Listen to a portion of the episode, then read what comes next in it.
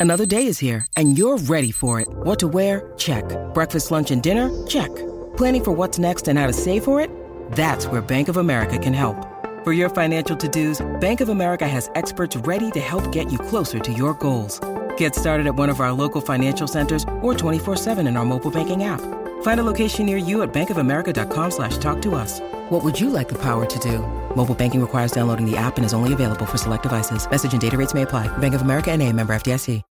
When you need mealtime inspiration, it's worth shopping Kroger, where you'll find over 30,000 mouthwatering choices that excite your inner foodie. And no matter what tasty choice you make, you'll enjoy our everyday low prices, plus extra ways to save, like digital coupons worth over $600 each week. You can also save up to $1 off per gallon at the pump with fuel points. More savings and more inspiring flavors make shopping Kroger worth it every time. Kroger, fresh for everyone. Fuel restrictions apply.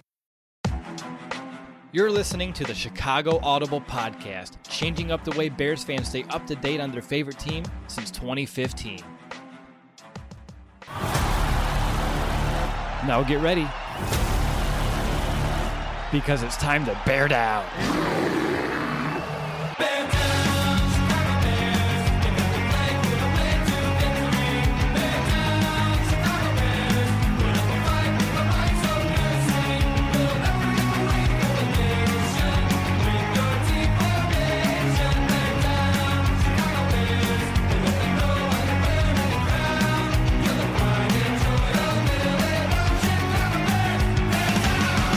Welcome back, Bears fans, to another episode of the Chicago Audible, and welcome to our Week 15 Chicago Bears postgame show as our Bears hold on down the stretch to keep the season alive as they beat the Minnesota Vikings by the final score of 33 to 27 here.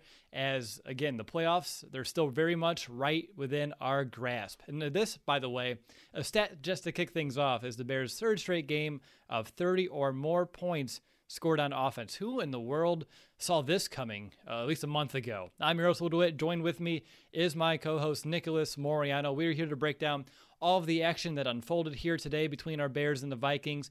And Nick, how you feeling? Obviously, I feel pretty elated here to have ourselves uh, a back-to-back post-game show in which we get to talk about a Chicago Bears victory.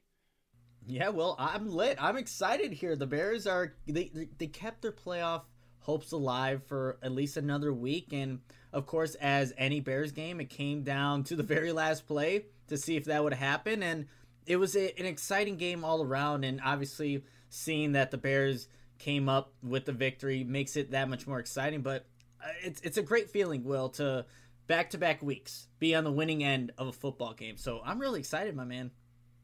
Yeah, excitement is it's finally here again after that dark gloomy middle part of the season to be here on December 20th and being excited about Chicago Bears football, I think that makes you and I both very much happy. So let's go ahead, jump into our first quarter of our post game show, which is going to be our opening drive. And Nick, as we kind of just kick things off today, what's just your initial just reaction to this game for me? It's one where I'm still very pleased by all the progress that we're seeing on offense. There's a point today where they scored on six straight drives on that side of the ball in this game, which again, uh, a month ago, I would have never thought that was even near a possibility for this team. But on the other hand, we're starting to see a defense that's continuing to slip. And I know there's a couple key injuries today, and we'll talk about it. But I thought some of the struggles today kind of surpassed those injuries. But how about you as we kind of just begin our opening drive? Where's your headspace at as we kind of kick off this show?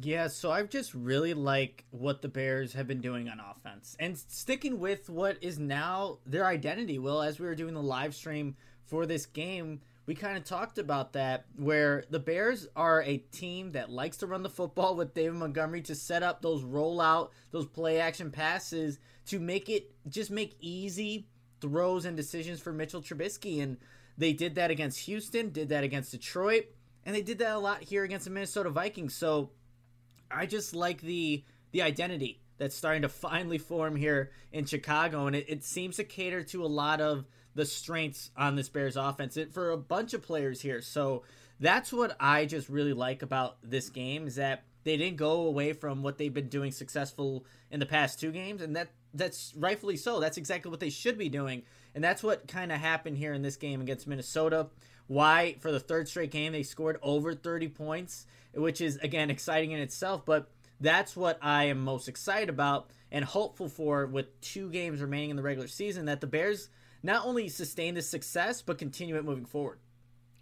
For sure. Uh, I'm excited about what can be in store for us throughout the next two weeks here as we wrap up the regular season uh, here in 2020. But moving on, Nick, let's go ahead and just hand out our Miller Lite Monster moments of the game. And for me, I'm actually as concerned I am about this Bears defense. I'm going to give my monster moment to a defensive play, uh, which is going to be that fourth and one stop with two minutes left in the game. You had Khalil Mack getting some of that initial pressure on Cousins, which helped force a bad throw, which was enough for the Bears to turn that ball over on downs, giving this offense the ball already in Vikings territory. The Bears' offense didn't get a first down to really ice the game away.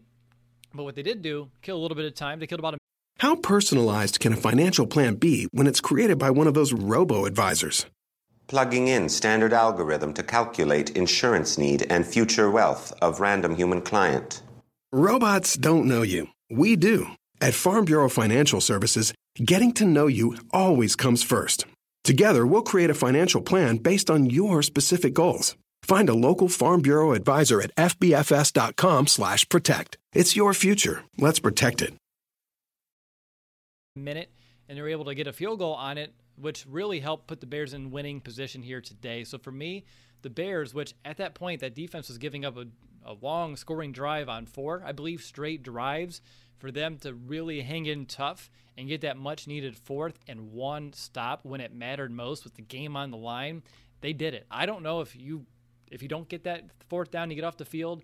How this Bears defense was playing, I think Minnesota had the timeouts. They had the time necessary to perhaps set another scoring drive and perhaps flip the trajectory of that game. So for me, that's why that fourth down stop is going to be my Week 15 monster moment. Nick, how about you? What's going to be your monster moment here for this Bears Vikings matchup? You know, I'll just take the easy one. I'm going to go the very last play of the game where it's a combination of Eddie Jackson, you know, hitting the football in the air. And when you see that happen as a Bears fan, you're like, this is going to end up somewhere in the Vikings' hands and they're going to lose this game. But then Sherrick McManus coming off the ground to get the game sealing, game winning interception. And, you know, I think, um, you know, Eddie Jackson said on, on a radio show earlier this morning that he's going to try or get a turnover, uh, create some kind of turnover it was because of his play right there that the Bears got that interception and ultimately won the game because the Vikings where they were at the Chicago 33 yard line and uh, every quarterback has enough arm strength to get it to the end zone. But I'll just go with that one. Obviously, there's probably a lot of plays that we can look to, including yours, Will, that are deserving of the monster moment. But this one won the Bears the game. They went out and they keep their, their playoff dreams alive just because of this game sealing interception. So I'll go with that one. Excellent choice there, Nick. Of course, our monster moment is brought to you by our friends over at Miller Lite. And here at the Chicago Audible, our goal throughout the years have always been to bring Bears fans together all across the globe. And that's more important now than ever, especially during this time of social distancing and the holiday season. So, whether you're toasting to friends near or far for this Chicago Bears victory, Great Taste is always close by with the original light beer, Miller Lite, who just like us, aim to bring people together through Miller Time. Miller Lite is the only beer of the Chicago Bears. They had a long term partnership with the team. They've been a staple of Soldier Field for decades. Nick and I, we have many great memories toasting touchdowns with Miller Lites with our friends and our families at home games, chanting, the Bears. So here's to the Bears. Here's to the original light beer. It's Miller time. No matter where you're watching the game, it's always Miller time here in Chicago. Pick up Miller Lite for your game day needs. Celebrate responsibly. Miller Brewing Company, Milwaukee, Wisconsin. 96 calories and 3.2 carbs per 12 ounces.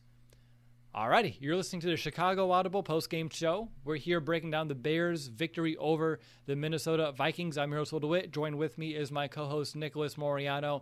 And Nick, I'm going to go to you next because you already told me before I hit this go live button, you already have your standout stat. So what's your stat for this game that stands out the most to you? Yeah, it's a number 32, and that's not just for David Montgomery's number. It's for the rushing attempts that he actually had this game.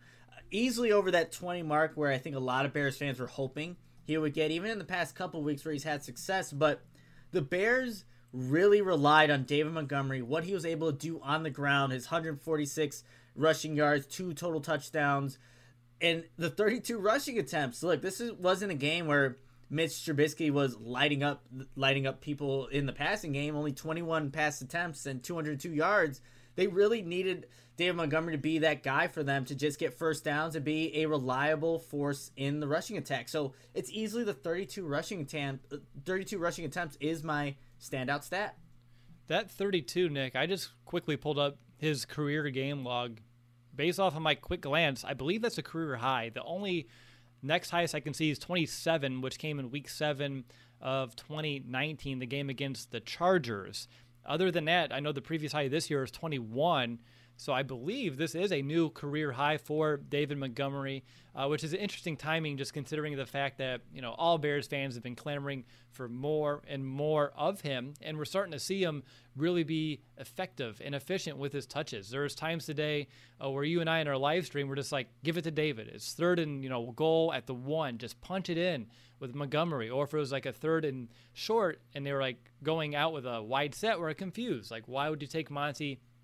Off the field. So for me, that is a really, really good stat to kind of look at here for this game. Uh, on top of that, I want to look at really for this Bears offense. I talked about this early, and it really kind of held true throughout the game.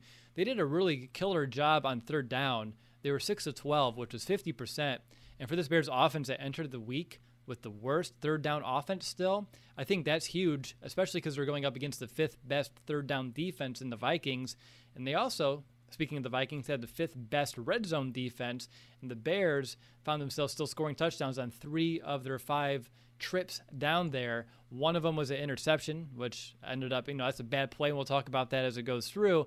And the other one, they had to settle for a field goal. So they still at scored on four of their five red zone trips, uh, which to me, still a very tremendous feat going up against the NFL's fifth best red zone defense. And Nick, I think that's a perfect segue just to jump into the second quarter of our show talk about this Bears offense. And obviously, uh, for a unit that's been really red hot, but we've been taking it with grains of salt looking at the defenses. You said it in our preview. Minnesota was like, I believe, the 15th ranked defense via DVOA.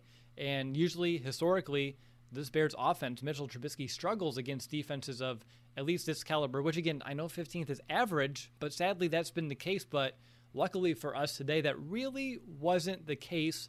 And you talked about it even earlier, and I mentioned it in our live stream, it's that identity that's rolling here week to week. They're not shifting their priorities too much from one week to the other. It's more status quo, uh, steady identity, and I think that's really enabling them to find a groove, find a rhythm, find some confidence. I think we're starting to see it all kind of play out, right?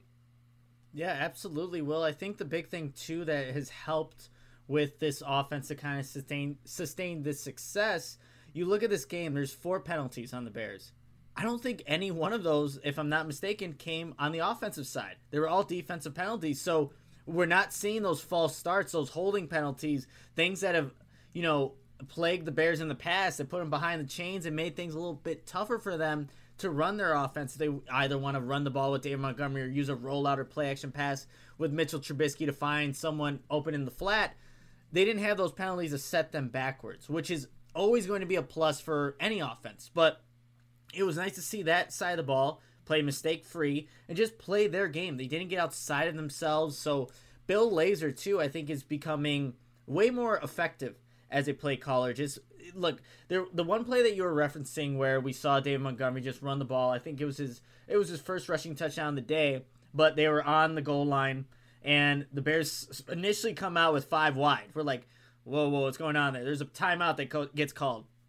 They come out in a different formation, but Montgomery's, I, I think, not in the backfield. Another timeout gets called, and eventually the Bears get to a shotgun with Mitchell Trubisky, Dave Montgomery to his side, hands off. It's a touchdown. It's like not trying to get too cute outside of yourself. Do what's been working. And David Montgomery, giving the ball to David Montgomery in any way they want to do it has been working. And that's what I think the Bears just need to continue doing. Play within themselves you don't have to be the Chiefs. You don't have to be the Eagles with all those different types of offenses. This is who they are. A team that likes to roll out, likes to get Mitch outside the pocket, and is going to run the ball with David Montgomery. So that's what I really liked and still has continued to work these past couple weeks. For sure. When you're looking at David Montgomery's day again, 32 carries, 146 yards on the ground, which is more than 100 more by himself than the Bears had as a complete team last time they played Minnesota, which again, no David Montgomery that game. He was out with a concussion. Whole different offensive line in front of him. There has been so much that has changed for the better with this offense, starting with that identity, starting with that run first mentality. And Nick, that outside zone run that they've been running a lot of has been really effective. Uh, whether it hits home on the strong side of the formation, but Montgomery's confidence, as you can tell over the past few weeks, is starting to really have an uptick. And he's able to keep his eyes up. And he doesn't have to worry about guys in his lap as soon as that ball's in his gut. And this has been enabling him to find those cutback lanes and not only find a single cutback, cutback lane, but like within a play, multiple paths weaving in and out of defenders, his own offensive linemen, his blockers to find positive yards. It's not just his ability to fight through contact, he's also avoiding contact. He's also running around guys. And I think I called him during uh, our live stream. Uh, a slithery snake on a couple of these in between the tackles type of runs where he's going left and right, north, not really south. Every time he's moving, he is getting positive yards. He's moving forward, but his ability to just maneuver around uh, different people on the field has been tremendous to watch. Outside of that, Nick, we don't know about the revamped offensive line. We've talked about that in great depth. Is there anything today specifically that you thought just worked well when it came to the Bears wanting to run this football? I think it's just the individual efforts from each one of those five offensive linemen. Look, it's been substantially better. And I know somebody in the chat commented about Alex Bars. Like, we're seeing great individual efforts for, from all these guys. And that's why this outside zone running works so well. Where Dave Montgomery, if he does see the play where it's intended to go on the strong side of, of the play, he'll, he'll take that lane.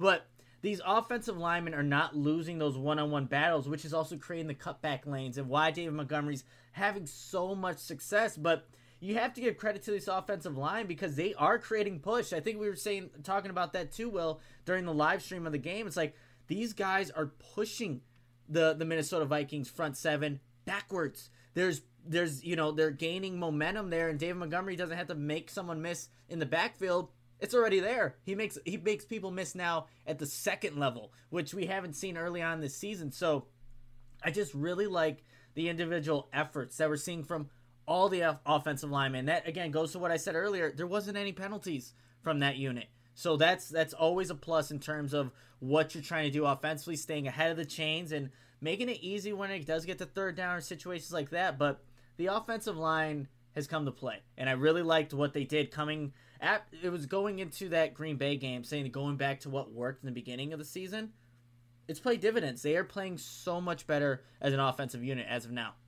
And it's not just the offensive line. We're having that improved uh, blocking game from our receivers along the outside. Tight ends were getting involved. I think you saw a play where Jimmy Graham actually kind of leveled someone, which Jimmy Graham having a few key blocks over the past couple of weeks is a uh, you know a tremendous asset to this offense. Cole Kmet getting dirty as well, and honestly, Nick, it's not just Montgomery. I mean, he had a great game and he was the bell cow today. But like Mitch, he was finding opportunities to make plays with his feet. He's getting comfortable. It's looking like that 2018 Mitch where he's kind of had the green light. Obviously, last year with his shoulder injury, that kind of does go to the wayside. But he's out there having strong runs himself. He's running through guys, lowering his shoulder, not going down easy, but still protecting the football with two hands, not really exposing it to turnover.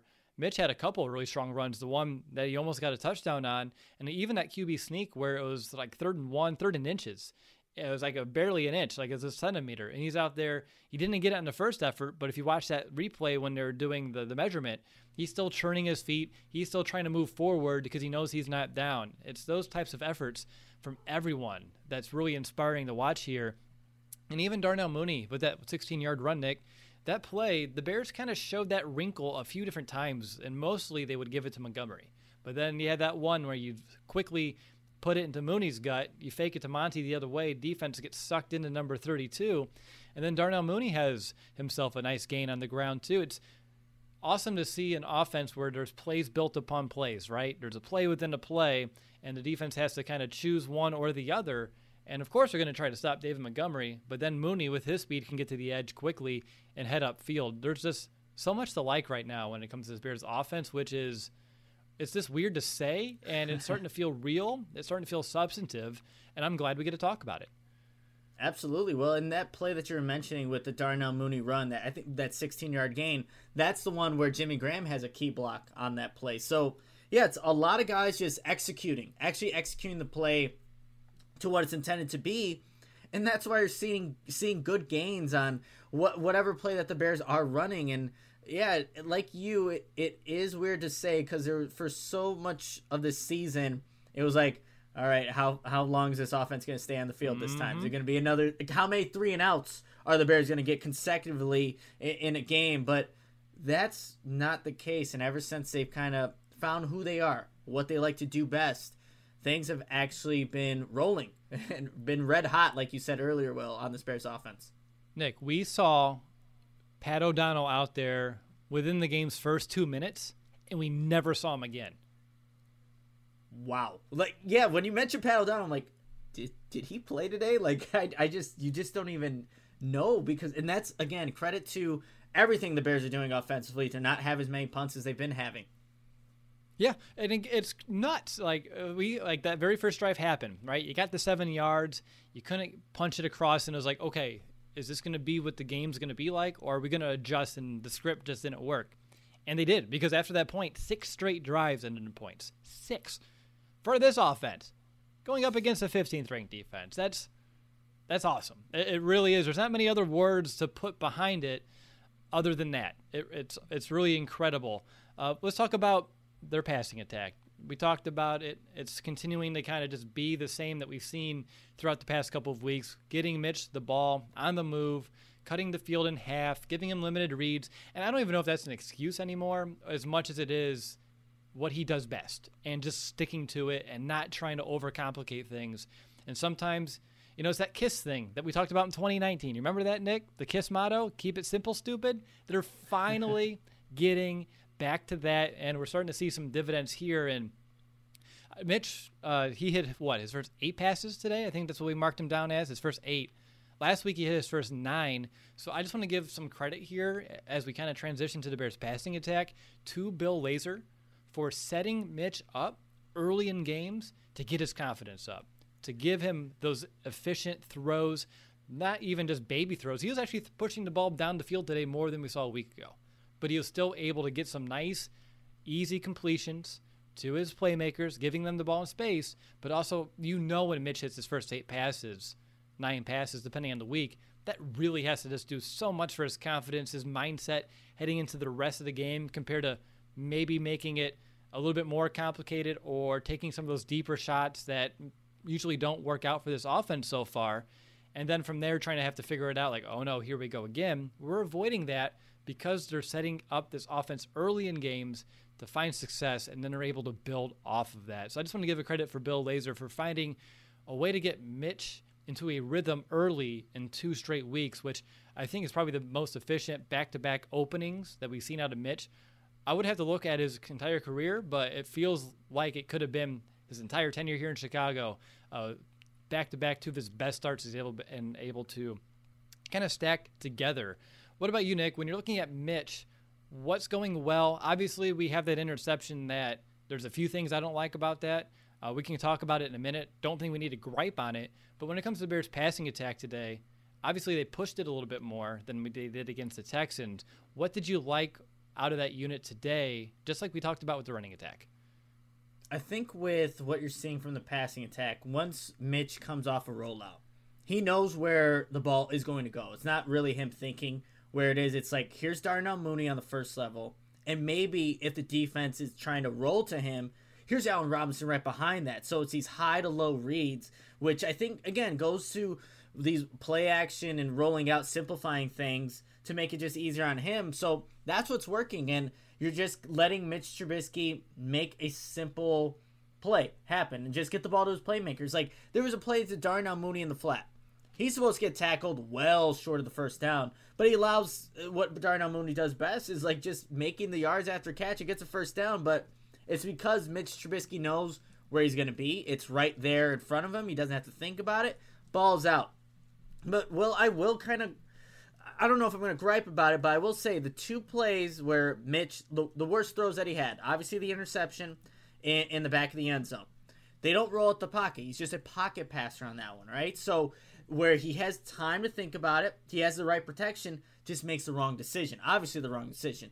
The other one, there was a pass where the ball, I, I, think the Bears did not, same thing, didn't roll out the pocket, but Harrison Smith almost comes over with an interception. He's targeting, I forget who he's targeting on the play, but when Mitch is a pocket passer and has time to think about it and the first read is taken away, then we kind of see the same old tendencies. But Bill, credit to Bill Lazor, there's not as many opportunities like that. And if they are happening, they're quick, decisive throws to maybe get a few chunk of yardage to then set you up for something else. But it's all a credit to Bill Lazor and this coaching staff knowing, hey, this is what Mitch struggles with. Here's where he excels. Let's just put more plays where he excels into the game plan. Like it seems so simple, but that's what the Bears are finally doing, and that's why they're scoring over 30 points a game in the last three games, which has been, like you said, well, awesome to see. Now, I just want to talk about that interception real quick. There's obviously you don't want to make that throw at that point of the game. It was what late. Do you remember the the minute or so? I know it was late in the fourth quarter. Bears were in inside scoring position, inside the ten, and we're at a point where you only had a three point lead, and you're like, either you need to extend it to six, or you find a way to punch it in and make it a two score game. But the last thing you want to do is give Minnesota the ball right before the two minute warning with only a three point lead. Just given how that Bears defense was playing, wasn't it like what, like about three or so minutes left in the game? Three minutes and two seconds. Very similar to the Detroit fumble. Mm-hmm. Like it yeah, was exactly. around that, that minute mark. Exactly. That's what really kind of, you know, that had, you know, flashbacks to that moment. Like, oh, we're going to squander another one.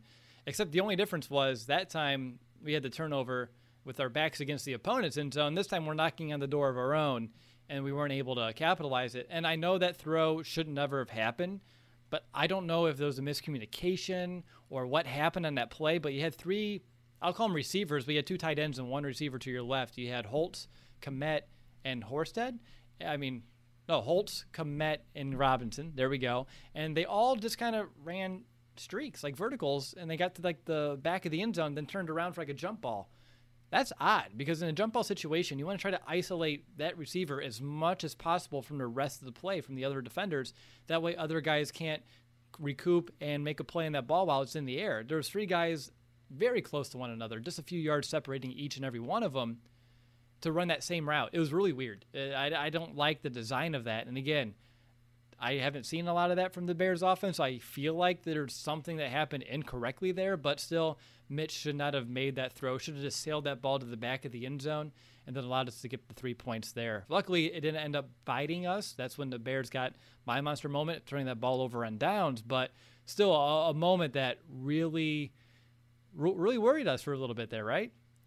Yeah, look, I'm gonna say it right now. I don't know why J.P. Holtz is really out there at that moment Fair. in time where you're looking to score. The play design to have him and Robinson and you know just guys in the very congested area, the back corner of the end zone. Doesn't make any sense. So, person, we've seen some questionable personnel decisions from from Matt Nagy, Bill Lazor, this offense throughout the season. That was one of them, no doubt about it. So, from the get go, who they had out there and what routes they were running didn't work, and obviously the execution of the play didn't work. But what's been so great about this offense the past couple weeks, they've had less and less of those kind of plays where it's questionable decisions in terms of who's out there running the play and how it's being executed. So, yes, that was a bad play by the Bears offense, but they had far more um, positive and well executed plays than, than negative ones. So, and look, Bears winning. I like that little graphic there, Will. Um, right in the middle there. It works perfectly.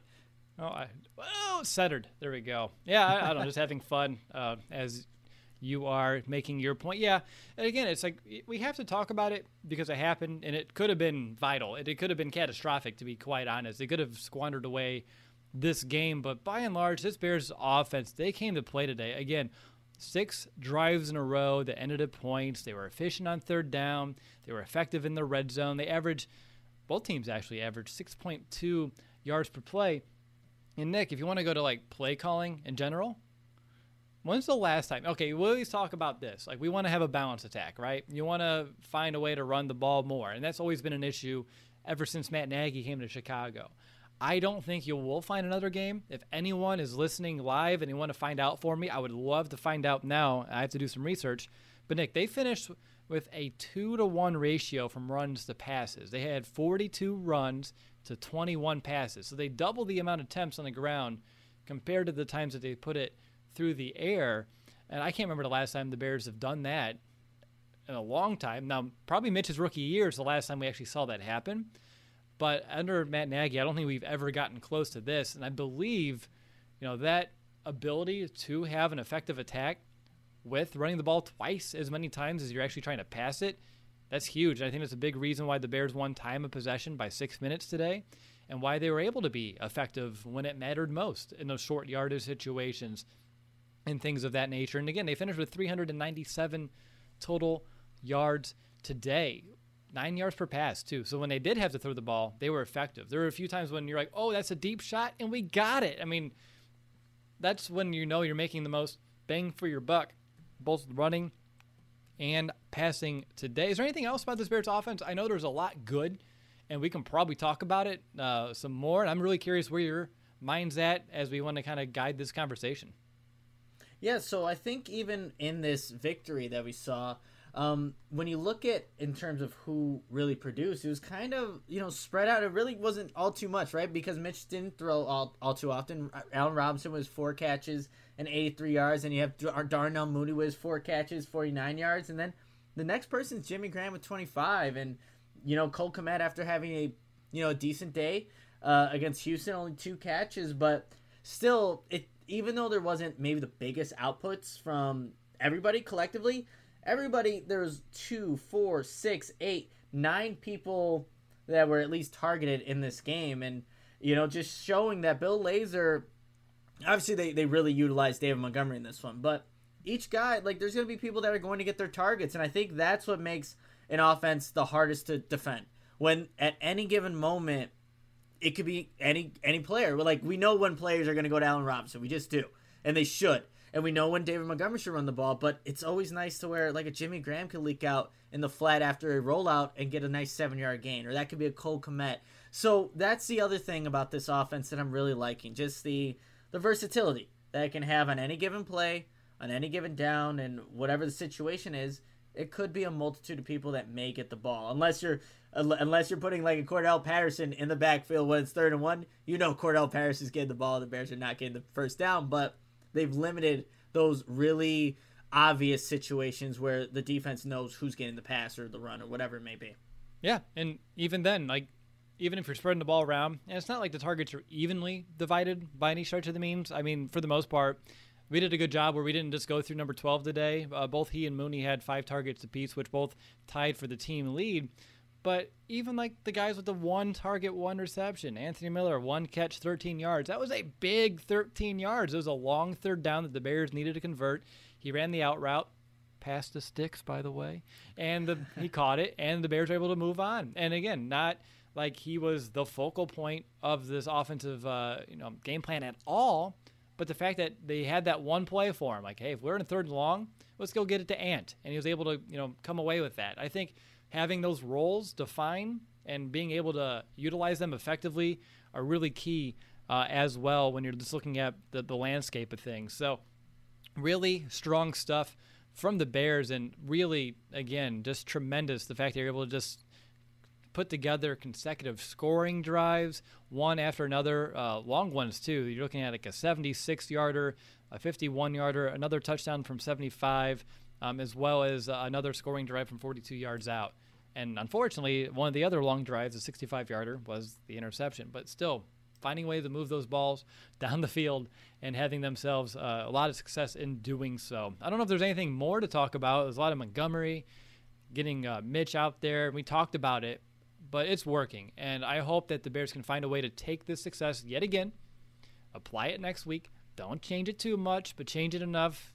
Tailor it to your opponent and their weaknesses and just go to town and just keep this up. I think if they can just continue to go with David Montgomery as your bell cow and supplement it with the pass, and of course Allen Robinson, you know he wants to play next week, going uh, have a big game with the Jaguars, going up against his former team, should be another knock on wood strong day from the Bears offense here in uh, in just about a week. But yeah, sitting here for uh, a few days before Christmas, Nick, I can't think of uh, a much better gift than this Bears offense finally having the light bulb go off this past month.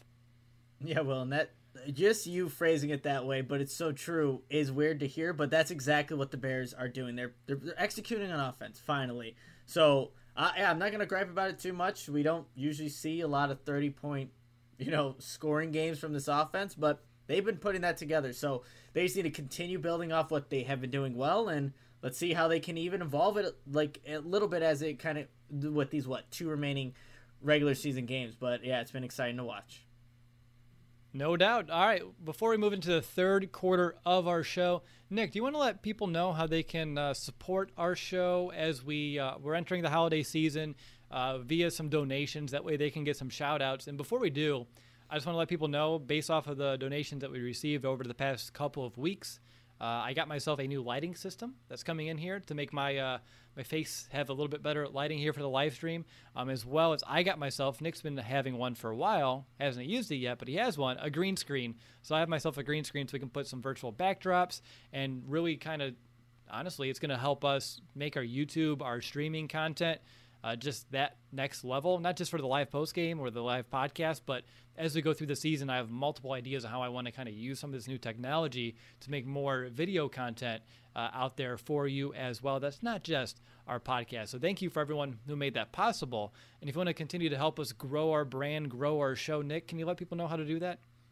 Yeah, absolutely. How you can do that is you can send us a donation through Venmo or PayPal. And like what you're seeing right here with the video, I mean, this all goes into what Will does on his own time, messing with some software, and it looks great. So if you want to help us out and give us a donation, you can do that on Venmo at the Chicago Audible. Should see my name and the Chicago Audible logo. Or you can send us a donation through PayPal at www.chicagoaudible.com slash PayPal. Again, either way, um, you could send a donation. We're extremely grateful for that. But if you don't send us a donation and you're looking for a great holiday gift to help also support the show, you can get something at manscaped.com and use the code TCA to save 20% off, get free shipping. Again, they are a sponsor with us. So, and it is the holiday season. And there you go. Will putting up the graphic right on the video stream here. Uh, that also helps us as well if you cannot send a donation through Venmo or PayPal. But just one last time, Venmo is at the Chicago Audible. PayPal is www.chicagoaudible.com slash PayPal. And if you go on manscaped.com and use the code TCA, you'll save 20% off and get free shipping. But those are ways to support the show or like Will always says, just tell a friend about us. Like we want to keep growing this brand, let all these Bears fans know where they can tune in during the game which we've been doing as of late just to kind of watch the game or where they can listen to Bears coverage immediately after in our post game show. So definitely check those out. But again, everybody who's donated in the past and supported us through throughout the years, thank you so much from the Chicago Audible. Yeah, it, it means the world to both Nick and myself. It really, really does. But all right, Nick, we got to do it. We got to jump into the third quarter we got to talk about this Bears defense, which, again, at the top of the show, and most people listening know, there were a couple key injuries in the secondary. No Buster Skrine, no Jaylon Johnson. But again, I feel like the struggles that we saw today supersede those injuries. They're not the reason why the Bears allowed 132 yards on the ground to Dalvin Cook. That's not, I mean, it's their job, eh, but it's also like that's a front seven issue if you ask me. Again, 158 yards total allowed rushing. Kirk Cousins had 25 rushing yards today. Again, you know, the the NFL's most mobile quarterback there for Minnesota, really, you know, putting us to shame here in a couple key runs. But Nick, that's where I kind of want to begin this defensive discussion is Dalvin Cook because it felt like at least in the first half, whenever they handed it to him, there was a couple plays where they were able to bottle him up. But outside of those rare instances, he was just going off on us. Did you see anything as to why? I, I think, well, there was a couple plays where he got to in between what would be the guard and tackle, that, that B gap there, to where, again, maybe that's people not setting the edge as effectively as they should be. And we also noted during the live stream, well, Khalil Mack ran a stunt, opened up a nice running lane for Dalvin Cook because whoever the looper was couldn't get there in time. But there was, a, I think it's just a multitude of things, honestly. I, I, but I wouldn't say it was missed tackles like that. I didn't think that was like the apparent issue in this game. I think it was just execution in terms of filling the gaps. Like we didn't say, and you pointed this out during the live stream. Well, like they're the, the Vikings are doing credit to them a good job of taking Roquan Smith out of the equation. And you notice when they do that, things kind of happen for Dalvin Cook in this Vikings rushing attack. And I think the stat that Fox put up there, it's a great graphic there, Will. Um, I think the stat was that he had the most rushing yards in the first half that the Bears have allowed to an opponent, 70 around 70 uh, the 70 mark. And it's a multitude of reasons why. So yeah, they had success, but like you said, it wasn't because Kindle Vildor was out or in the secondary starting or Duke Shelley. That's the front seven just not executing as well as they did a week ago against Houston and even before that. Yeah, it's one of those, Nick, where we were talking a little bit in the live show, and what I thought Minnesota did a really good job of, uh, more so early in the game as opposed to late, and I'm looking mostly at the first half here, they did a good job of getting Roquan Smith just out of the equation. Roquan's been lighting up offenses here over the past, well, heck, this whole season.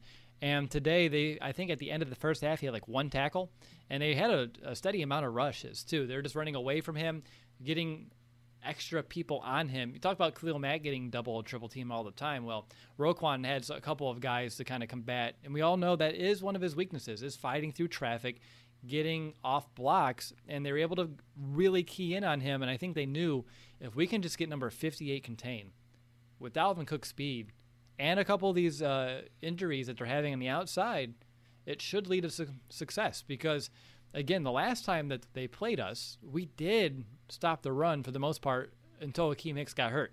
And I was pretty confident in this run defense. And I said it on the preview show. I knew as soon as I give my confidence in them, they're going to totally give me every reason to uh, really kick myself in the rear for even thinking I should have that confidence in them. And I should honestly just switch my weeks or do something or just never give them the edge ever again. Uh, I'll talk myself into it week 17, probably, unfortunately. But yeah, it's just it's just tough to watch, and I think that's what really allowed uh, the Vikings to open up their playbook uh, a little bit more too today, allowing you know long runs. I mean, Dalvin Cook by himself today, he averaged, geez, five and a half yards per carry. And it just seemed like a lot more than that. He wasn't just getting five yard run or six yard runs. It was like a couple for no gain, but then he bust one for 10 or 12. And it just was those consistent big runs that really did hurt this Bears defense today. And the weird part is, too, we had some really strong individual efforts from some guys up front, whether it be Bilal Nichols, the John Jenkins, who really flashed today as well, Brent Urban. It's just the Bears I would say the linebackers and everyone else around the supporting cast, it wasn't a complete cohesive team effort to stop the run like it probably should have been. Yeah, you mentioned those three guys. I would say each one of those guys obviously had a better day rushing or applying pressure to the quarterback than they did in run stopping. And look, it, it like Bilal Nichols is not going to like we've been talking about all season, not going to effectively replace Eddie Goldman, which they they've seen and you know a lot of these games they, they miss but yeah those three guys that you mentioned they were better at applying pressure to the quarterback than they were really stopping the run and it's just a up and down roller coaster with this Bears rush defense. You never know what you're gonna get. or a box of chocolates. I kind of put myself mm, in that man. situation to say that. I know, I know, but it's that's what it really is with the rush defense. And it, well, obviously, I don't want to go too far ahead, but the Jaguars at times can um, you know, run the ball effectively. So we'll have to see which unit really shows up next week. Yeah, and they're they're very sporadic, inconsistent. So we know there's better. We know they can play to a, a higher level than they showed us today. It's just it's weird. Like as soon as the Bears start putting up a lead, is when this defense really starts allowing teams to creep back in. And uh, we didn't have that last week, luckily, but it was another week where it, it is frustrating to see one side of the ball start to figure things out. One side of the ball start to let things slip just a, a little bit here. Uh, when it comes to this defense, too, obviously Kirk Cousins, he did find himself with some decent success 24 35, 271, two touchdowns. Uh, the pick comes on that Hail Mary, so I'm not going to really count it in terms of his stats.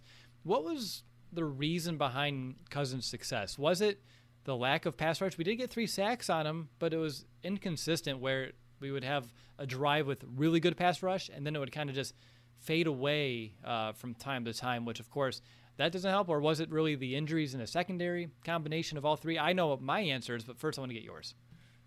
So it was definitely like there were some plays where you saw like they targeted Duke Shelley or Kindle Vildor. That happened on the first Adam Thielen touchdown. Somebody broke coverage somewhere because Adam Thielen's wide open. There's a touchdown. But I also thought there were some times where like the Bears did bring like a blitz and okay, there's the guy out in the flat. There's an easy completion for Kirk Cousins and it, it's just it's free yards. You saw what was it, Conklin run down the right sideline and I think there was a blitz by the Bears, and they just found the right way to attack it. And it wasn't the best effort by Eddie Jackson, but he still gets the guy down. So it was simple things that I think, you know, resulted in Kirk Cousins having a pretty decent day against the Bears. And it's just, there was, what, five drives, Will, where, like you mentioned earlier, where the Vikings just scored, they scored. And the, the Bears defense had no answer for how to stop it or what to do to kind of get there. But even though there was pass rush at times. I just thought for a majority of the game it wasn't.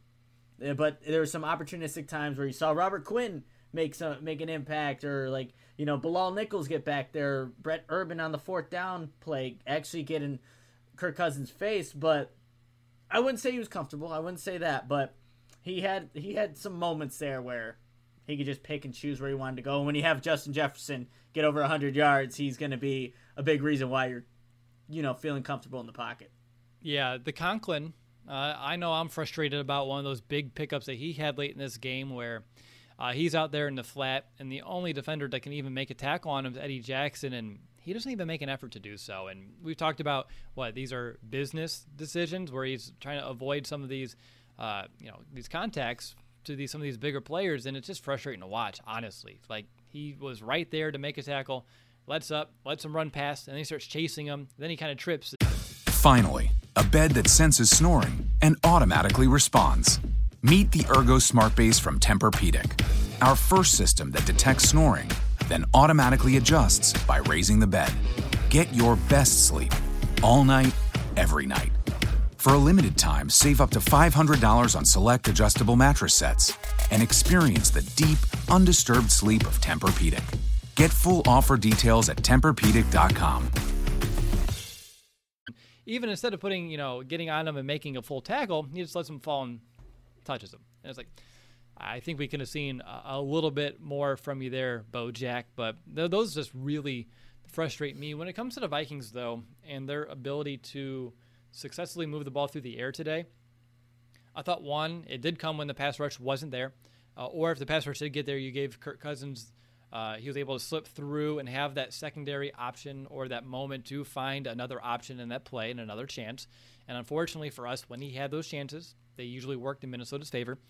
And then we talked about a couple of the plays already and how Minnesota did a good job of scheming guys open. And I talked about in the preview that mixture of confusion and congestion where they do like to put bunch formations, three guys to one side of the formation, the other, sometimes even four and what they do is have guys on one side cross, and they just put a lot of traffic in there. And the DBs have to do a tremendous job of, if they're in zone, sticking true to your zone and passing guys off, or B, if you're in man, really fighting through, or again, trading and passing someone off. And that's tough to do. And there's one third down that they picked up where you had, uh, what, Shelley and Kyle Fuller to the right side of the screen.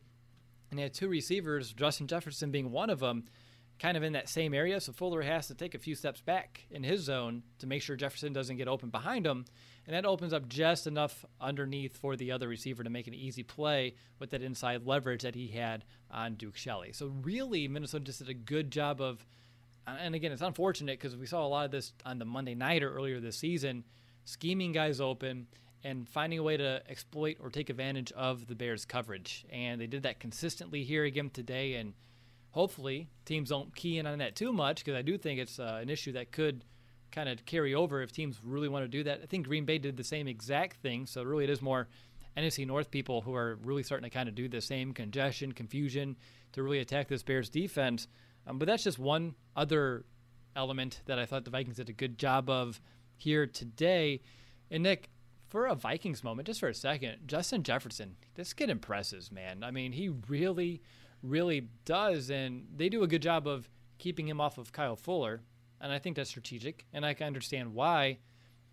Looking forward, is he like the guy, uh, or is it Dalvin Cook, or is it the combination of the two like that you're most worried about now when we face the Vikings here in upcoming seasons? Because every time I watch Jeff, Justin Jefferson play, I'm starting to honestly sweat a little bit. I know Jaylon Johnson, he struggled against him too the first time by. I just think this is going to be a guy who ends up being a, a nightmare to kind of combat two times a year uh, from this point forward. Yeah, he's a he's a really good football player, and obviously just being a rookie, he's been really impressive. But I think once the Bears get Eddie Goldman back, that rush defense will be a little bit better, more consistent. Maybe is the word I want to want to say there. But it's going to be a matchup for Jaylon Johnson and Kyle Fuller for years to come because he is a darn good football player. And I, I would say I'm more worried about him than I am about Dalvin Cook because this was like the one game out of what the last four that the Bears really couldn't contain Dalvin Cook. He had a day, he had a good day against the Bears rush defense, but the previous times the Bears defense usually did a job against Dalvin Cook. And they also had Eddie Goldman playing. It's a huge part of this stopping the rush defense. But I'm going to say Justin Jefferson's going to be the guy that, you know, I might have to just pick up in fantasy too and start him on the Bears defense. He can put up some numbers. Hey now, I know. You already have know, a few. it's true. I, do I have to add this to your chart too? Like when you abandoned the live stream when I need you to babysit for five minutes. I was the cookies. Will like you, you're asking too much there. They were delicious and they were what I forgot. They I forgot what why they were special, but they were without some. They were healthier. That's what it was. But they were they were good cookies. Well, I had to. No butter, maybe organic flour, a flour substitute. You have no idea. I have no idea. Stephanie got them, and they were. It was organic, a lot of organic stuff, but they tasted really good. Hey, well, there you go. At least you know that's an extra bonus uh, for you here uh, this afternoon, and maybe you can have a victory cookie uh, when it's all said and done after the show. I hope there's any left. Actually, I, I think Dan Sam, my brothers, just tore into them during the game while we were doing the live stream. But I hope there is one left. Anything else about this uh, Bears defense from today. I think I want to look at a few individuals, if you don't mind. I think we have some time to do so. But is there any other big picture items that you wanted to discuss? You know, the only other thing is that we talked about like the Vikings had an answer for when the Bears blitz, and the Bears don't blitz very often. They're just not a very blitz heavy team under Pagano, and really weren't a blitz heavy team under Fangio. But even if you look at what was it Conklin's touchdown pass, that's a blitz happening, but there's nobody out in the flat to even get him down. I think Kyle Fuller has to chase him from behind, but by then he's already in the end zone. So it's like when the Bears are bringing it, at least today the Vikings knew when it was happening and they had an answer for it. So as we kind of go and see these last two games between the Jags and the Packers, you have to get out of that tendency when you where, where it's becoming too obvious for Chuck Pagano to bring the extra pressure because you know the the Vikings knew and they had an answer for it.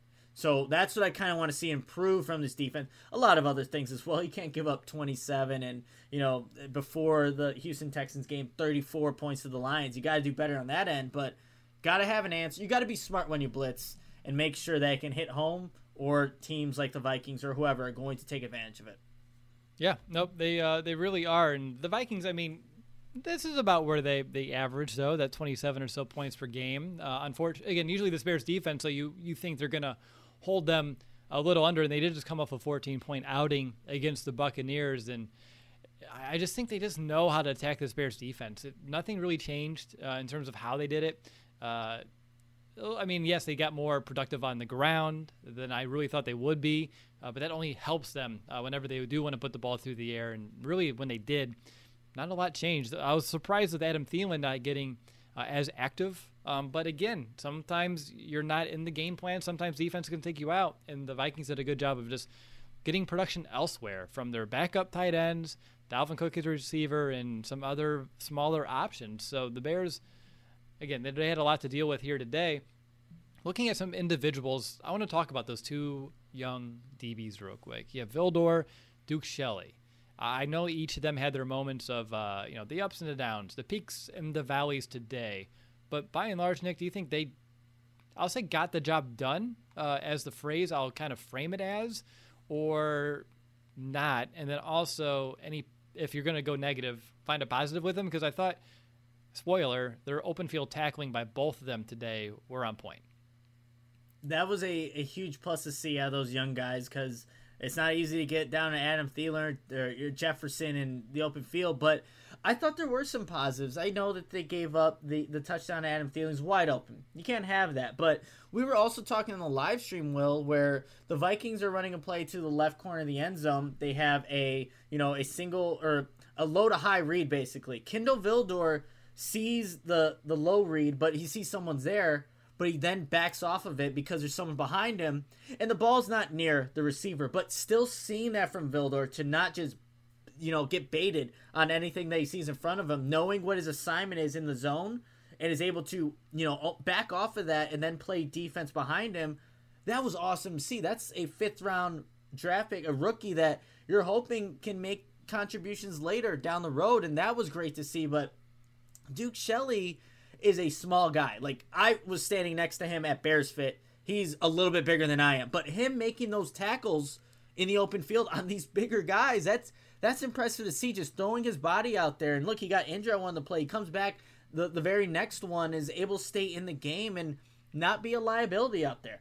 Did they have a couple coverage busts? Probably when we watch the All 22, we'll see a, a bit more. But the Vikings capitalized on one big one. It did go for for a touchdown, but I liked what I saw from the young secondary players that hopefully can make a name for themselves and be part of you know what makes the state defense in, in the back end a good one because they this is not an easy unit to guard with with the guys that they have for the Vikings, but I would say they did a pretty decent job. The reason why I asked is because when you look at the cap situation, they could make a cut of Kyle Fuller, and I would hate to see it and save some money. So you could potentially be looking at you know, Vildor on the outside, Shelley replacing Skrine and Nickel, and then Jaylon Johnson on the other outside. That could be potentially the future of this secondary. So this is a, I thought again, peaks and valleys. Definitely a little bit of both today, but this was a very tough test for them, and I thought maybe they didn't ace it, but they didn't fail it, and I think that's really important here at, at this stage of both their careers. Um, outside of that, quick shout out for uh, John Jenkins. I mentioned he had himself a couple of big games here today, and I had an AirPod die, so I'm going to switch real quick. Nick, so don't speak. Just keep your mouth shut.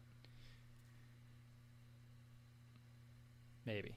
Hold on. There we go. Okay, we should be all back in business now, which is exciting, except I think it picked up on the wife's phone and started her Spotify, so that's awesome. can, can you speak real quick? Yes. Can you hear me Yep, we're all good. All right. Again, when you do streaming for five hours now, four hours now, it uh, those things tend to die. So, getting back to business, John Jenkins, he had himself a really strong day today. Four total tackles. There was one drive in particular where he really flashed. Uh, early on the drive, he got a very good bat on the ball, put the ball straight up in the air. The Bears, Danny Trevathan, almost had themselves a really big play there with the interception. But later in the drive, Vikings go for it on fourth down anyway, and he's the first man in there to get Dalvin Cook for a tackle for a loss. So, or actually no gain, but it turned the ball over on down, so it really didn't matter. So John Jenkins is one uh, that I want to get a shout out to. Two, Bilal Nichols, three quarterback hits, seven total tackles from number 98 today, which is tied for the second most on the team. So for a guy playing up front, he was uh, he's continuing to really trend in the right direction at a really opportune time for this defense, and I'm loving the direction he's going. And then the last one for me, uh, I'll, I'll save it for you, I, I, I, guess, because you did talk about it on the preview show. So I won't steal your thunder, uh, as they say. So take that one away. Yeah, we all know that guy that you're going to mention is Robert Quinn. He sh- he actually showed up today, guys. Maybe it wasn't the biggest game from him, but he was winning those one-on-one battles really with that left tackle that the Vikings had and doing his patented jump chop block and not just getting stalemated after doing that move, but being able to bend and still get to Kirk Cousins and the, the sack fumble. Too bad the Bears couldn't recover that, but we saw some life, which is more than what we we've seen from Robert Quinn for really this entire season. And if this is the point in the season where he's finally going to show up, where the Bears need their pass rush the most with two games left, then you'll take it. You'd rather take that than, you know, not see anything from him at all. But I think we saw some decent plays in this yeah, game from from Robert Quinn. I'll, I'll, definitely say that. There you go. Sorry, I don't know if the internet chopped, but the pause, and I usually try to fill out those voids pretty quickly. So didn't mean to jump in on you there, Nick. Uh, speaking of Khalil Mack, obviously he had himself I thought a pretty decent game. I mean, it wasn't like a all dominating world performance, but obviously he had himself some key moments as well, right? And he's someone that is also starting to pick things up here at the later stage of the season. Yeah, and it doesn't always have to come on the actual pass rush from Khalil Mack because if you look on the the the fourth down play where it's Brent Urban in in um, Kirk Cousins' face, it's Khalil Mack jamming the tight end and then realizing I'm going to stay with him. And guess what? Kirk Cousins has nowhere to throw that football on fourth down where the, the Vikings need it most to stay on the field. And Brent Urban app- applies the pressure, and the ball is nowhere near the tight end. Bears take over on downs, are able to get the, the game basically sealing field goal from Cairo Santos. So Khalil Mack impacts the game on so many different levels. But yeah, just like maybe a Robert Quinn, but definitely Khalil Mack is getting not not that he hasn't been good all season, but we're starting to see those impactful plays a little bit more often. The ones that we're accustomed to seeing um, as of late, and which is great to see for this Bears defense and that pass rush. The only thing that surprises me is after everything we saw today, they don't have the Bears down for a single tackle for a loss. Like everything must have been no gain or forward, which is again it's interesting. You feel like I, I, I, know sacks you can look at them as a tackle for loss if you want, but they're a different statistical category. But outside those three sacks, nothing went negative, which I think is a, a big reason. Again, testament and kudos to the Vikings because they were able to get Roquan Smith, a lot of people in front of him, and then even Danny, uh, even Akiem Hicks uh, too. They were finding good ways to kind of negate his presence out there too. He only finished with one tackle. He did have three hits on uh, Kirk Cousins there as well, which I think there was one that was real gnarly, which was kind of again every time you can watch the Bears beat around the quarterbacks, always uh, a lot of fun. But Nick, I don't think I have anything further on the Bears defense. I did want to point out that they did have two fourth down situations. I would say some key ones. One where the Vikings felt like they really needed one to get back in this game, and then of course another one with the game kind of on the line, and they found a way to get both those stops. So even though the Bears defense gave up a lot of yards, they did give up uh, multiple scoring drives when their backs were against the wall. They didn't break. They did bend. They bent a lot, but they didn't break. At least when you look at the whole encompassing game here. Any final thoughts on the defense? It needs to be better. I'll say that. Will um, you know, giving up 27, like you said, it was average for the. Finally, a bed that senses snoring and automatically responds. Meet the Ergo Smart Base from Tempur-Pedic, our first system that detects snoring, then automatically adjusts by raising the bed. Get your best sleep all night, every night. For a limited time, save up to $500 on select adjustable mattress sets and experience the deep, undisturbed sleep of Tempur-Pedic. Get full offer details at TempurPedic.com. Vikings, but we need to see this unit become the one that we saw, you know, early on the season where it was pretty stout, doing a lot more bending and not breaking, especially in the red zone. So you can't give up, you know, five straight scoring drives to, you know, the Jaguars or the Packers these last two remaining weeks. And um, I think if you could get that effort from the defense that the offense is giving, man, you're gonna be. It's gonna be tough to beat the Bears. To be completely honest, it really is. So let's see that unit actually get on par with what the offense is doing as of late. I know that sounds weird, but if you do that, this is a a team that you don't want to face with these with playoff hopes still alive. So let's see it happen. Let's see it happen, Nick. Let's move into the final quarter of our show, and let's begin with our uh, quick hit here on special teams. Obviously, I think some of the biggest news here is uh, Cairo Santos remaining uh, I'll say perfect as of late. 22 straight field goals made for him. His percentage now is like about 91, 92% on the season. Obviously, that's the biggest plus. I don't know if you want to break down field goals and ball placement and the thud that you hear. Like we went all the way back in 2019 when we were getting really uh, in that murky kicker territory, but still, uh, it's a blessing here to have on this team uh, someone that's being as consistent as Santos has been uh, for this Bears team for, gosh, uh, quite some time now. Is there anything else on special teams that you want to uh, mention? The only other thing, well, obviously, just to continue with Santos, he's in the same conversation as Robbie Gould, with the record being 26 straight field goals. So that's what, you know, Bears fans are hoping that he can maybe break, meaning that, you know, he's staying perfect throughout the rest of this season.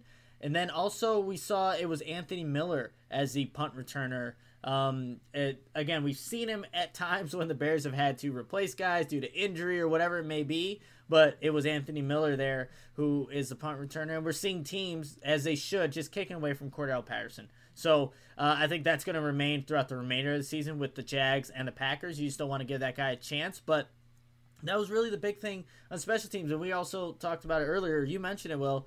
Uh, you know, mega punt, Pat O'Donnell, one one punt attempt and you want to see that happen. He's been getting he's been getting a workload throughout the you know the when the season his started. Career. Try to give him a break. Yeah, really his career. That's a, a really good point. Um, it's time to give him a break. Let the offense kind of do its thing, and uh, you know give Pat O'Donnell a, a, good deserved break because this offense has been rolling like we were just talking about earlier.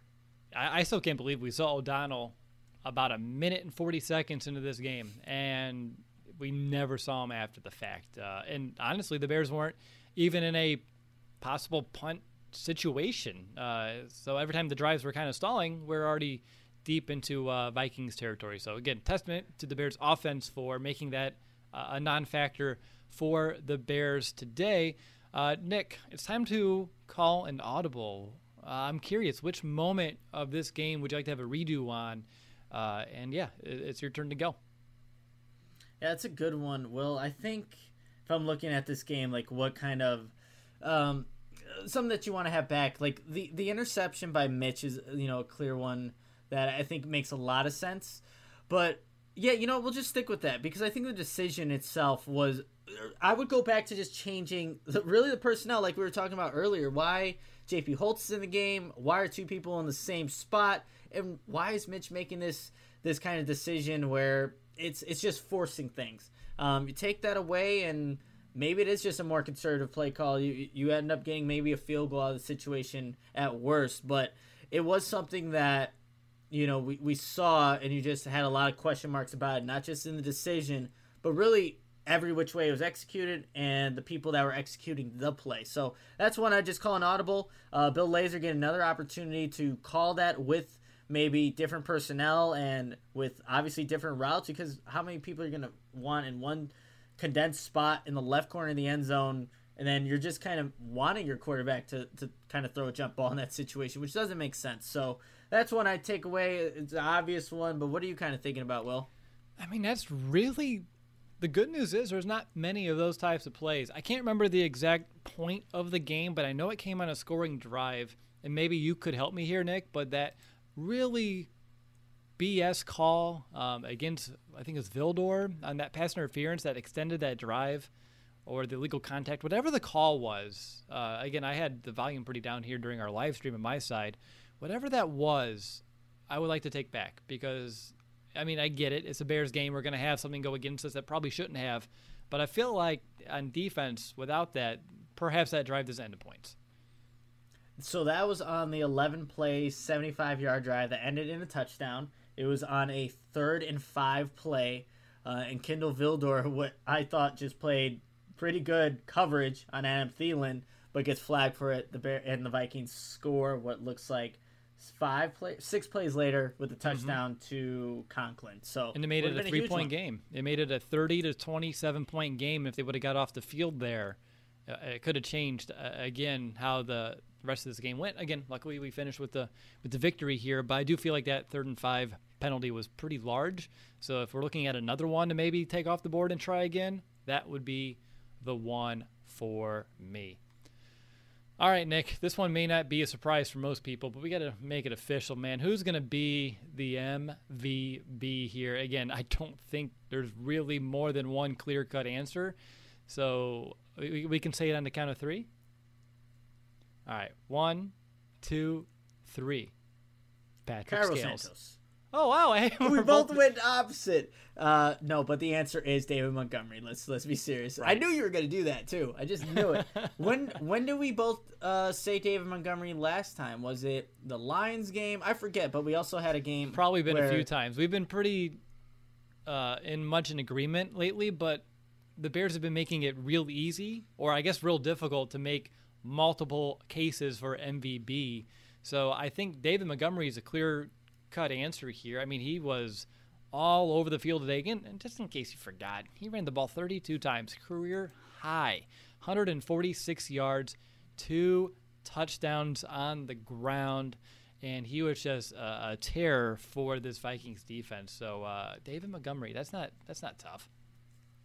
Yeah, it's not that was an easy decision on our part, but it's finally they're utilizing him in the way they should be being utilized. Honestly, just rushing the football, wearing down a defense, and he only had one reception for 16 yards. Will I know he can obviously impact the game as a as a receiver out of the backfield, but like there's just so many different ways that he can hurt a defense, and he's really showing it as of late. He's been one of the better running backs in the entire league in what he's doing on the ground, and credit to the Bears making the switch on the offensive line and just the overall unit really executing and hitting on all cylinders. But yeah, it's an easy one. David Montgomery is the MVP. You know, it's so weird. Again, we're Bears fans, and we don't. We're not used to, and it's odd for us in general. But we're not used to running the ball, even though that's been our identity our whole lives. And I was so micro focused on those 32 carries and seeing if it was a career high. I'd even check if his 146 on the ground was. It is. Okay, then the one against the Chargers has got to be pretty close, I would assume. But yeah, I mean, look, Dave Montgomery had a career day uh, in terms of rushing, uh, and the yards and also the carries, which is great to see. And two touchdowns again for David Montgomery. He's yeah. he's been on an absolute tear. It's been uh, the previous was that game, the Chargers game. So you're right on it. He had 135 that game, so he surpassed that. And I know that everyone's excited that this is back-to-back 100-yard games for uh, David Montgomery, but also that makes three of his last four games with 100 yards on the ground. I think that's a bigger picture uh, to kind of take a look at this because again, he's been just so consistent since he came back and how they've retooled this offense. So really tremendous stuff there. Montgomery very much deserving of our MVP honors here today. But Nick, it is time for you guessed it. It's time for the two minute warning over here. So Nick, as we jump in for our two minute warning, uh, do you want me to go first today and kind of change things up? Let's do it. Will you go first? Take it away.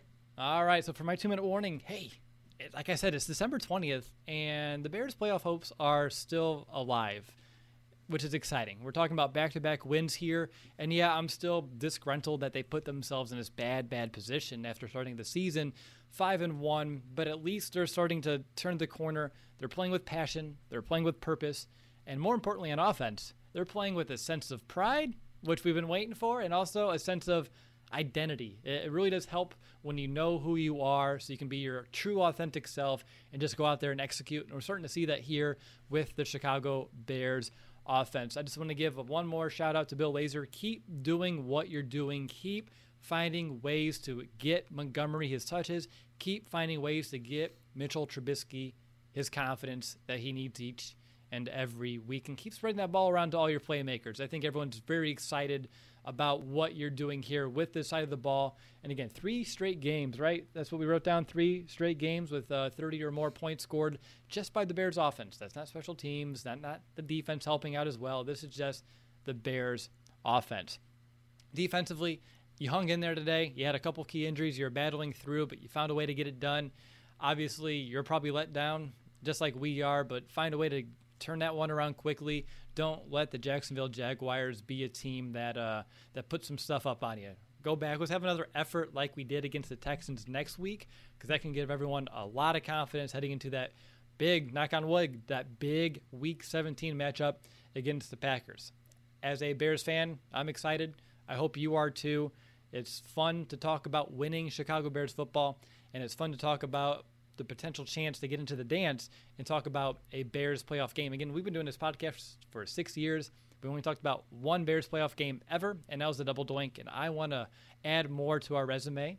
So the fact that we're here and we have a chance, to me, at this stage, it's enough to put a smile on my face, and I'm excited to see what's going to come of it here in the next two weeks. I know the Cardinals are winning right now, but uh, we'll see how it continues to shake out. But Nick, over to you. What's going to be your two minute warning? Yes. So look, today was a playoff game for the Bears, and they got hit with some punches by the Minnesota Vikings. Like I said, five straight scoring drives and a critical turnover at the end by Mitch Trubisky. But what happened? The Bears took those punches and were able to still win this football game. And in the process of you know that six game losing streak, and they've they found really their offensive identity, and that's put them in obviously these situations to put up some points and just win in back-to-back weeks and put up 30 points plus doing so. So look, they they put themselves in a disadvantage with how that the last what 8 weeks went, but now they're in a spot where yes, they do need help from the Cardinals who are down 19 to 14 or the Cardinals are up 19 to 14 on the Eagles. But now they, they just need to keep doing what they're doing to see if they can are really, I guess, in a position to make the playoffs. It's all on them, and obviously some help from from the the, the Cardinals losing. But I just like what I'm seeing offensively. It's just it's a holiday season. Should you be happy about like what's going on? Just not just in, in, with your football team, but in life. And I think when the Bears win, each and every one of us, even though maybe some people are rooting for draft position, I get that, or wanting to see Matt Nagy out, Ryan Pace out, I get that too. But it's also nice to enjoy seeing the Bears win some football games, and you know whether you celebrate Christmas or not, like the holidays are here. Enjoy this time, and there's been like Will always said, there were some dark times that we went through those six weeks of straight losses, back to back wins, and the Bears are I wouldn't say the best position, but they're in a position to possibly make the postseason. And I think with how the season's gone, how 2020's gone, think you'll take that. So I'll just wrap up my two minute warning. I'm, you know, I'm excited. I'm excited to see what these two weeks bring for the Bears and see if they can just keep this momentum going. Great timing there, Nick. That's going to do it for this episode of the Chicago Audible. Again, the Bears win. They beat the Vikings 33 to 27. David Montgomery has a career high in rushing attempts, rushing yards, and the Bears continue to remain in the very thick of the NFC playoff picture. I want to thank everyone who is here throughout our live stream of the game, our live stream here of the post game show, and of course, everyone who's listening to the podcast. Just know that you are very, I'll say, ultra appreciated by both Nick and myself. Make sure to subscribe to the YouTube channel if you haven't already. Make sure to rate and review our show on Apple Podcasts. That way we can reach more Bears fans just like you. And of course, my favorite reviews always go on our website under chicagoaudible.com slash reviews. So another fun reason to do so. Up next, it's going to be a short week. Uh, Christmas, of course, kind of falls earlier, so Nick and I are going to have to kind of move our preview up, expedite it just a little bit. But of course, it is Jaguars week, which, Nick, you know why this week means a lot to me? Why is that? Well, the first time I ever met you in person was during a Bears Jaguars game. We worked with each other for over a year and we finally got to meet one another in person to go watch a Bears game. Unfortunately, that was a Bears loss, but they were playing the Jaguars, so it always brings a very fond memory of the first time that you and I actually got to meet in person. Yeah, I'll never forget that day. It was it was an awesome experience despite like you said the outcome, but yeah, now the Bears Jags. Finally, a bed that senses snoring and automatically responds. Meet the Ergo Smart Base from Tempur-Pedic, our first system that detects snoring, then automatically adjusts by raising the bed. Get your best sleep all night, every night. For a limited time, save up to $500 on select adjustable mattress sets and experience the deep, undisturbed sleep of Tempur-Pedic. Get full offer details at TempurPedic.com. It has a uh, has meaning, and like you said, it has meaning for probably Allen Robinson too. But that was a great day, and hopefully the Bears can just change the outcome this time around. Absolutely, and on top of that too, you know, revenge game for Allen Robinson, revenge game for Mike Glennon. So we'll see uh, which one means uh, a little bit more. I think we all know what the answer will be, but we'll talk about it here throughout the week. But until the next time you hear from Nick and myself, number one, have an excellent Victory Monday, two in a row. Make sure to take some time to enjoy it. And of course, bear down, Chicago. Bear down!